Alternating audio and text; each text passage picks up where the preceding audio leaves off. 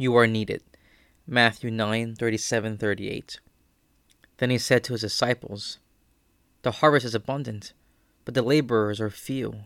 So ask the master of the harvest to send out laborers for his harvest.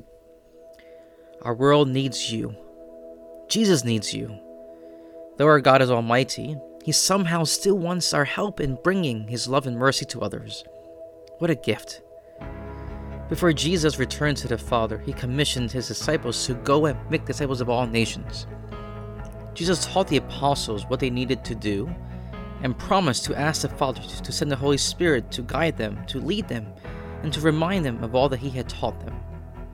So the apostles then had the courage and the strength to go out and preach the good news.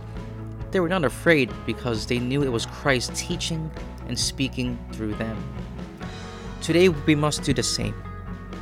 We must be Jesus' hands and feet. We must help raise up those who are bowed down in shame and fear. We must walk with those who have gone astray and steer them back home to God's love. It is not up to the priest or the bishop or the teachers, but it's up to you and up to me to do this.